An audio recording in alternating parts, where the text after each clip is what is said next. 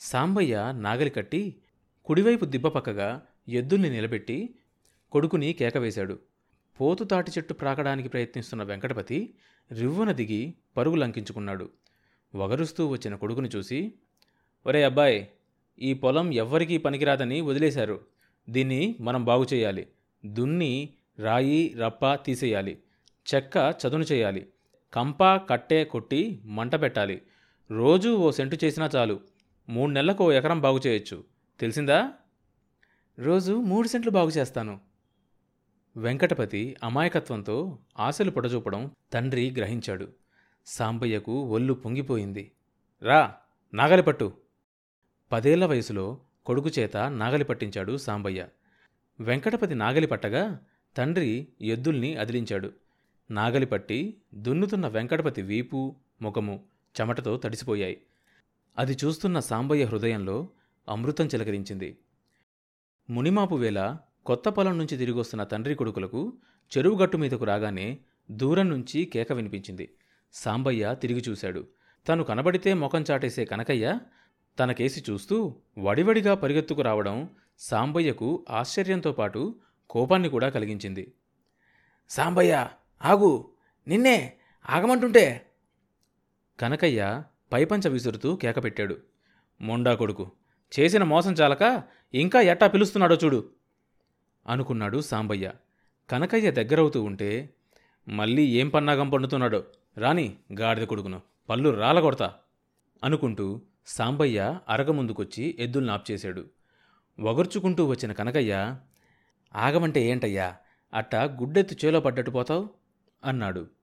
కనకయ్య తనకు ఎదురుపడ్డమే కాకుండా అంత ధైర్యంగా మాట్లాడడం చూసిన సాంబయ్య అయోమయంలో పడిపోయాడు. ఎందుకంట ఆగడం? ఏంటి సంగతి? చిరాగ్గా అన్నాడు సాంబయ్య. కనకయ్య మోసం చేశాడు కనకయ్య మోసం చేశాడు కనకయ్య నా కొంప కూల్చాడు అంటూ ఊరు నాడు చెప్పావు కదయ్యా ఇప్పుడేమంటావు? గొంతు పెద్ద చేసి నిలదీసడిగాడు కనకయ్య. సాంబయ్య క్షణకాలం పాటు ఆలోచనలో పడ్డాడు. వీడిసిగ తెరగా? తను పొలం బాగు చేయడం సంగతి అప్పుడే వీడిదాకా వచ్చిందన్నమాట. రాయి రప్పా తీసి తను తన కొడుకు రెక్కలు ముక్కలు చేసుకుని వస్తుంటే అప్పుడే తనేదో బంగారం తవ్వి తలకెత్తుకున్నట్లు మాట్లాడుతున్నాడు వీడు. అయితే ఇప్పుడు ఏమైందంట? పేడ పురుగును చూసినట్టు కనకయ్యం చూస్తూ అడిగాడు సాంబయ్య. ఏమైందా? కాలవ? కాలవయ్యా! కాలవ వస్తోంది!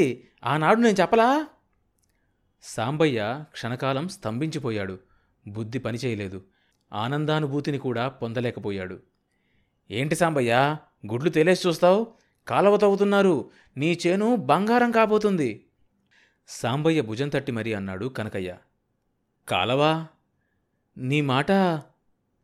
సాంబయ్య గొంతు నుంచి మిగతా మాటలు పెగిలి రాలేదు. మళ్ళీ వీడు తనను మరో పల్టీ కొట్టించబోతున్నాడేమో అన్న అనుమానం కలిగింది. సాంబయ్య పక్కనే నిలబడ్డ వెంకటపతిని చూసి కనకయ్య నీ కొడుకు అదృష్టజాతకుడు వాడిదే అదృష్టం అన్నాడు. కనకయ్య సరిగ్గా చెప్పు నీ మాట నిజమేనా? ప్రాధేయపూర్వకంగా అడిగాడు సాంబయ్య. కనకయ్య చెప్పిన మాటలు నమ్మాలని సాంబయ్య హృదయం ఆరాటపడింది. కాని బుద్ధి మాత్రం దానికి సహకరించలేదు. ఓరి నీ అనుమానం దొంగలు దోలా కాలవ తవ్వడం మొదలు కూడా పెట్టారు కదయ్యా. కావాలంటే రేపు నాతో రా చూపిస్తా. మన ఊరికి ఇరవై మైళ్ళ ఎగువన తోటపల్లి దగ్గర అప్పుడే ఓ పర్లాంగు కాలవ పని కూడా పూర్తవబోతుంది అన్నాడు కనకయ్య. పైపంచతో ముఖాన పట్టిన చెమట తుడుచుకొని ఊపిరి పీల్చుకున్నాడు. సాంబయ్య కొడుకు భుజం మీద చెయ్యేసి నా కొడుకు నాగలి పట్టి భూమి బద్దలు కొట్టాడు. ఈరోజే కాలువ తవ్వుతున్నారని శుభవార్త. కాలువ వస్తుంది నీరు పారుతుంది. నా కొడుకు భూమి దున్నుతాడు రత్నాలు పండిస్తాడు. కనకయ్య నా బిడ్డ నాగలి భూమిని నమ్మినవాడయ్యా. ఆహై ఏ హై చో చో అంటూ ఎద్దుల్ని అదిలించాడు సాంబయ్య. మోరలు చాచి ఎద్దులు ముందుకు సాగాయి. మువ్వలు మోగాయి. నాగలి మొన నేలమీద జారుతూ సాంబయ్య అదృష్టాన్ని గానం చేసింది. కనకయ్య మళ్ళీ కలుస్తావుగా?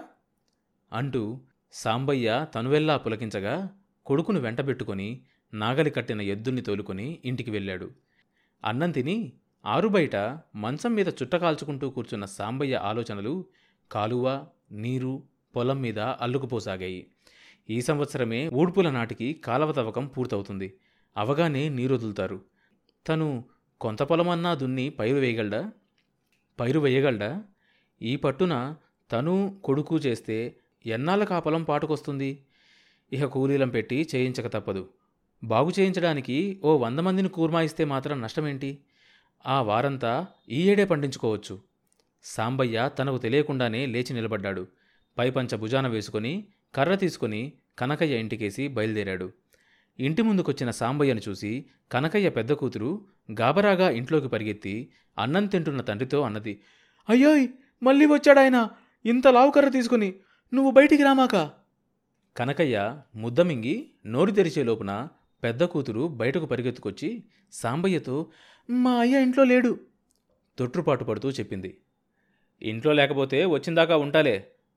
వచ్చిన పని కావాలిగా మరి అంటూ సాంబయ్య అరుగు మీద చతికిలపడ్డాడు. సాంబయ్య మీసాలు లీలగా పైకి కిందకి కదిలాయి. అంటే సాంబయ్య చాలా కాలానికి మళ్ళీ నవ్వాడు. కాని కనకయ్య పెద్ద కూతురు కడబడ్డాయి. ఇంట్లోకి దౌడు తీసి పెరుగ్గిన్న తీస్తున్న తల్లికి డీ ఇచ్చింది. అమ్మోయ్ ఇంటి ముందే కూర్చున్నాడేవ్ ఇవాళ ఇంకేమన్నా ఉందా? అన్నది తల్లితో.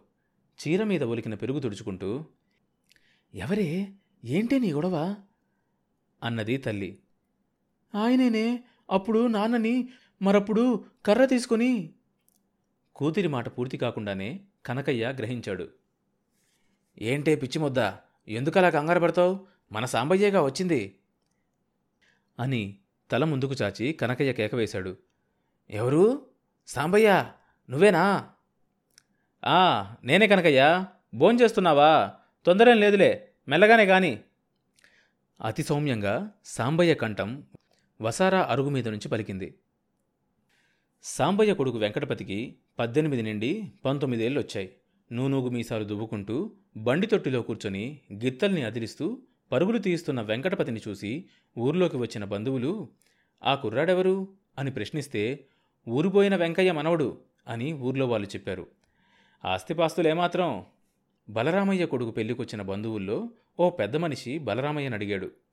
ఎనభై ఎకరాల సుక్షేత్రమైన మాగాని దొడ్లు దోవలు కొత్తగా కట్టిన డాబా ఇల్లు ఒక్కడే కొడుకు. ఈ మాటలు చెప్పింది బలరామయ్య కాదు అతని పక్కనే కూర్చున్న పరందామయ్య. ఆడపిల్లలున్నారా? అబ్బే ఒక్కడే కొడుకని చెప్పడంలా? అయితే మంచి సంబంధమే. మా రెండో దానికి మాట్లాడకూడదు? దూరపు బంధువైన అంజయ్య బలరామయ్యను హెచ్చరించాడు. బలరామయ్య కాలిమీద జర్రిపాకుతున్నట్లు మొహం పెట్టి అన్నాడు.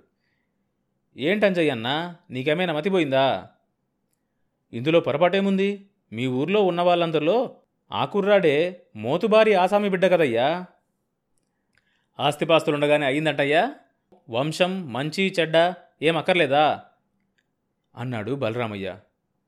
మీ ఊర్లో సంగతులన్నీ మాకెట్లా తెలుస్తాయి? ఆ మంచి చెడ్డలేమిటో మీరే చెప్పాలి మరి. ఆ వెంకటపతి తాత మా ఇంట్లో పాలేర్పణ చేశాడు. అంజయ్య దవడలు ఎవరో నొక్కినట్లయింది. చుట్టూ ఉన్న వాళ్ళ మొహాలు పెళ్ళికిచ్చిన తాటాకు విసనకర్రలంతయ్యాయి సగం ఆనందంతో సగం ఆశ్చర్యంతో. ఏమో బలరామయ్య నేను నమ్మలేకుండా ఉన్నా. అట్లా అయితే ఇంత ఆస్తి ఎట్లా సంపాదించారంటావు? ఆస్తి గలవాడు ఒక్కడే కొడుకు తన అల్లుడైతే తన పిల్ల అదృష్టవంతురాలవుతుందని ఆశలు పెంచుకున్న ఆడపిల్లల తండ్రి అంజయ్య ఓ పట్టాన ఆశలు చంపుకోలేక అడిగాడు. చెడి బతికిన రకం పెంటకుప్ప మీద కానీ వేస్తే కళ్ళకద్దుకొని తీసుకుంటారు. ఇదిగో బలరామయ్య అందరూ నీలాగే వెర్రిబాగుల వాళ్ళ ఉంటారా ఏం? మీ తండ్రి పోయే నాటికి రెండు వందల ఎకరాల మొనగాడి భూమి నీకిచ్చి వెళ్ళాడు. ఇప్పుడు ఎంతుందో చెప్పు? తగు జాగ్రత్తలు చేసుకుంటేనే అది నిలిచేది. అందులో తప్పేమీ నాకు కనిపించడంలా.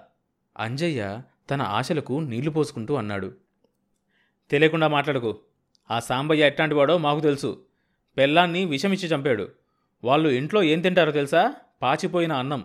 మన ఇళ్ళల్లో జీతగాళ్ళు కూడా తినరు. వంశ మర్యాదలు గౌరవ ప్రతిష్టలు ఉన్నవాడెవడు? ఆ ఇంట్లో పిల్లనివ్వడు.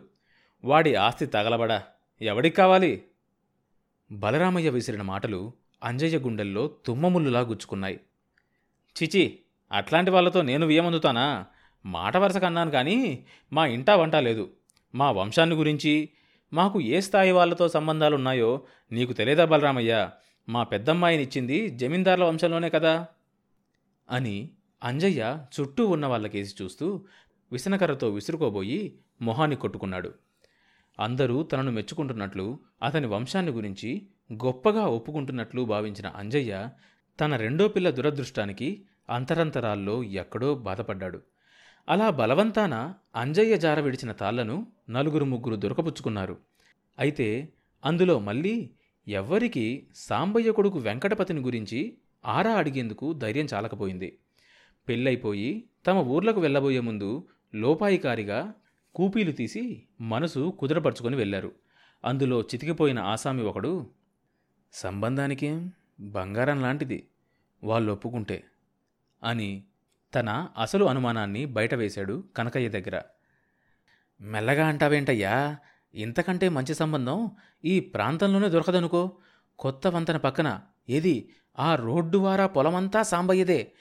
ఈరోజు కూడా తండ్రి కొడుకులిద్దరూ పొలంలో వంచిన నడుం ఎత్తకుండా పనిచేస్తారు. అయ్యా కొడుకులు ఊర్లో ఒకరి జోలి షొంటి పట్టించుకోరు. తెలుసా? కుర్రాడు కూడా చూపరే అనుకుంటాను. చూపరా? రత్నం లాంటివాడు కదయ్యా. వీధిలో నడుస్తూ తల పక్కకు తిప్పడంటే నమ్ము. అంత బుద్ధిమంతుడు ఈ ఊర్లోనే లేడు. ఏ పిల్లదానికి రాసిపెట్టి ఉందో అదృష్టవంతురాలవుతుంది. మరైతే ఆ బలరామయ్య అట్టా వాగుతాడేం? వాగుతాడు వాగుతాడు. ఎందుకు వాగడు? ఆయన చేసిన నిర్వాకం ఏందంట? మూత వేసి ఉంది కాబట్టి నిండుగా కనిపిస్తుంది. నలుగురు కొడుకులు పంచుకుంటే తలా పాతికెకరాలు కూడా రాదు. ఇంకా ఆఖరిదానికి పెళ్ళి కూడా చెయ్యాలి. కనకయ్య గొంతు తగ్గించి అటు ఇటు చూసి ఇదిగో నలభై వేల అప్పుంది ఆయనకు. ఎక్కడ అనబాక నా మీద పడి ఏడుస్తాడు. అంటే ఆ లెక్కన మిగిలేదేంటో నువ్వే చూడు. అప్పులు తీరిస్తే ముష్టి పదిహేను ఎకరాలు. మనిషి అది చూసుకోడు. మాటకు ముందోసారి మాట తర్వాత ఓసారి ఆ వెంకయ్య మా ఇంట్లో పాలేరు. ఈ సాంబయ్య పాసన్నం తింటాడు. మా వంశం మా అంతస్తు అంటాడు. ఈయన రెండో కూతురి సంగతి ఏంటో తెలిస్తే ఇంతలో బయట నుంచి కనకయ్యా అనే కేక వినిపించి అదిరిపడ్డాడు. ఆ పెద్ద మనిషిని ఆదరా బాదరాగా సాగనంపడానికి ప్రయత్నించాడు. అయితే ఈ సంబంధం మాట్లాడండి. ముందు నువ్వేమివ్వగలవో తేల్చుకొని వచ్చి చెప్పు. ఆ తర్వాత వ్యవహారం నేను చూసుకుంటా. సరే వచ్చే లక్ష్మీవారం నాడు మళ్ళీ వస్తా. మీరు ఊర్లోనే ఉంటారుగా? అన్నాడు ఆ పెద్ద మనిషి. ఎందుకు మీరు రావడం? నాకు ఇటు తిరిగి బస్తీకి వెళ్ళే పనుంది. వెళ్తూ వెళ్తూ మీ ఊరొస్తా. తోవే కదా? అని కనకయ్య ఆయన్ను సాగనంపాడు.